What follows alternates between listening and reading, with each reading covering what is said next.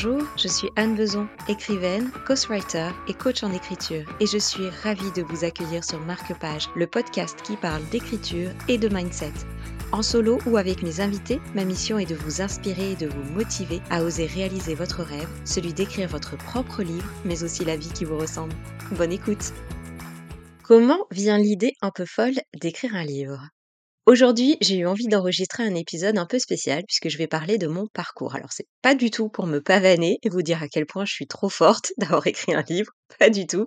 Au contraire, c'est pour aller à l'encontre de certains stéréotypes ou idées préconçues sur les auteurs. Très souvent, on entend des auteurs raconter qu'ils ou elles ont toujours écrit, que leur premier roman a été écrit à l'âge de 6 ans et que depuis ils ont, euh, ils ou elles n'ont jamais arrêté. Comme si l'écriture devait être quelque chose d'inné. Alors attention, je suis pas du tout en train d'insinuer que ce sont des mensonges. Loin de là. Je suis sûre que ces personnes sont honnêtes et de bonne foi. Je dis juste que c'est pas une obligation d'avoir écrit son premier livre à 6 ans et d'avoir écrit toute sa vie pour avoir le droit de continuer à le faire à l'âge adulte en fait. Et le problème c'est que parfois ce genre de, discours, d'histoire on va dire, peut donner des, complexes et empêcher de passer à l'action parce qu'on se dit euh, ah bah c'est trop tard pour moi, j'aurais dû commencer plus tôt euh, et si j'ai pas commencé plus tôt bah ça veut dire que je suis pas douée pour ça donc je n'ai pas le droit d'écrire. Et c'est pour ça que ça me semblait intéressant de vous parler de mon parcours parce que il est euh, finalement assez différent de cette espèce d'image d'épinal de l'auteur qui a toujours écrit. Alors, je vais pas vous mentir, oui, j'ai toujours aimé lire et écrire. D'accord? J'ai tout de suite dévoré les livres, aussi vite que le chocolat. Ça, c'est mon, péché mignon. Donc, mes premiers souvenirs, c'est vrai, sont ceux, euh, par exemple, de l'odeur euh, qui arrivait à mes narines, là, quand je montais dans le bibliobus qui venait chaque semaine se garer devant mon école. Les aventures de Fantomette, les sorcières de Roald Dahl, si ça vous parle, bah, c'est ce qui a bercé mon enfance. Rien que d'en parler, j'en ai des frissons. Donc, oui, la lecture a toujours fait partie de ma vie et encore aujourd'hui. Et l'écriture, alors, bah, là, c'est un peu une autre histoire. Alors, quand j'étais petite, et on va dire jusqu'au lycée, j'écrivais. Mais en fait, comme vous tous presque, parce que déjà, on écrit pour l'école, avec les fameuses rédactions, les dissertations. Alors, j'ai toujours eu de bonnes notes, ok Mais on va pas se mentir, passer les rédactions du primaire qui font travailler un peu l'imaginaire, et encore, quand on arrive au collège, bah c'est plus une étude littéraire qu'un développement de l'imagination qui est attendu. Donc oui, ça sert, ça aide à développer certaines techniques et des automatismes, ça on peut imaginer, mais ça ne sert pas pour développer l'imagination. En parallèle, j'écrivais ma vie dans les journaux intimes. Alors Là non plus, je ne pense pas que ça m'ait aidé à apprendre à construire des histoires, parce que ma vie d'ado, elle était pas très passionnante, loin de là. Alors, je me souviens que j'aimais écrire, ça c'est sûr, mais ça n'était pas quelque chose de vital pour moi. Je me baladais pas avec un carnet dans la poche, et ce qui est sûr, c'est que j'ai jamais essayé d'écrire d'histoire, et encore moins un livre. Et d'ailleurs, si je vous dis qu'après, je n'ai rien écrit pendant 20 ans, vous me croyez? Alors à part les listes de courses, hein, mais ça, ça compte pas. Et puis les dissertes pour les études, parce que j'ai quand même suivi des études littéraires. In English, please. Mais j'ai jamais rien écrit pour moi. C'est ça que je veux vous faire comprendre. C'est que j'ai jamais eu envie de poser par écrit mes pensées et je n'ai certainement jamais eu l'idée d'inventer des histoires et encore moins d'écrire un livre. Alors comment m'est venue l'idée et l'envie d'écrire mon premier roman?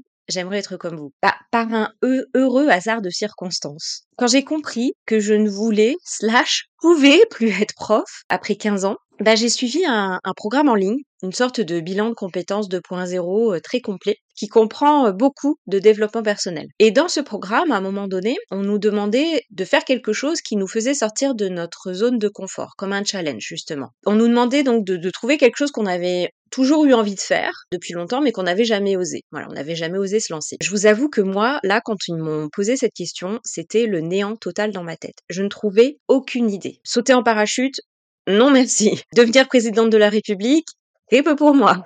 Créer un refuge pour animaux, bah j'avais déjà mes enfants, donc ça allait. Oh, ça va, c'est un peu d'humour je les aime. Et je sais pas du tout pourquoi, mais à la toute dernière minute, je me suis dit, et j'ai dit devant le groupe, bah, je vais créer un blog sur la maternité. Tiens, je parlais de mes enfants, ils reviennent. Alors, d'où m'est venue cette idée? Je n'en sais rien. Et je vous jure que c'est vrai. En 2018, donc, quand ça s'est passé, j'avais un, pauvre compte Instagram, un compte Facebook comme tout le monde, mais franchement, c'était, euh, c'était tout ce que j'avais et les réseaux sociaux je connaissais presque pas, je m'en servais pas, et je ne lisais aucun blog. Donc c'était vraiment quelque chose que je voyais de très loin. Donc pourquoi j'ai pensé à ça?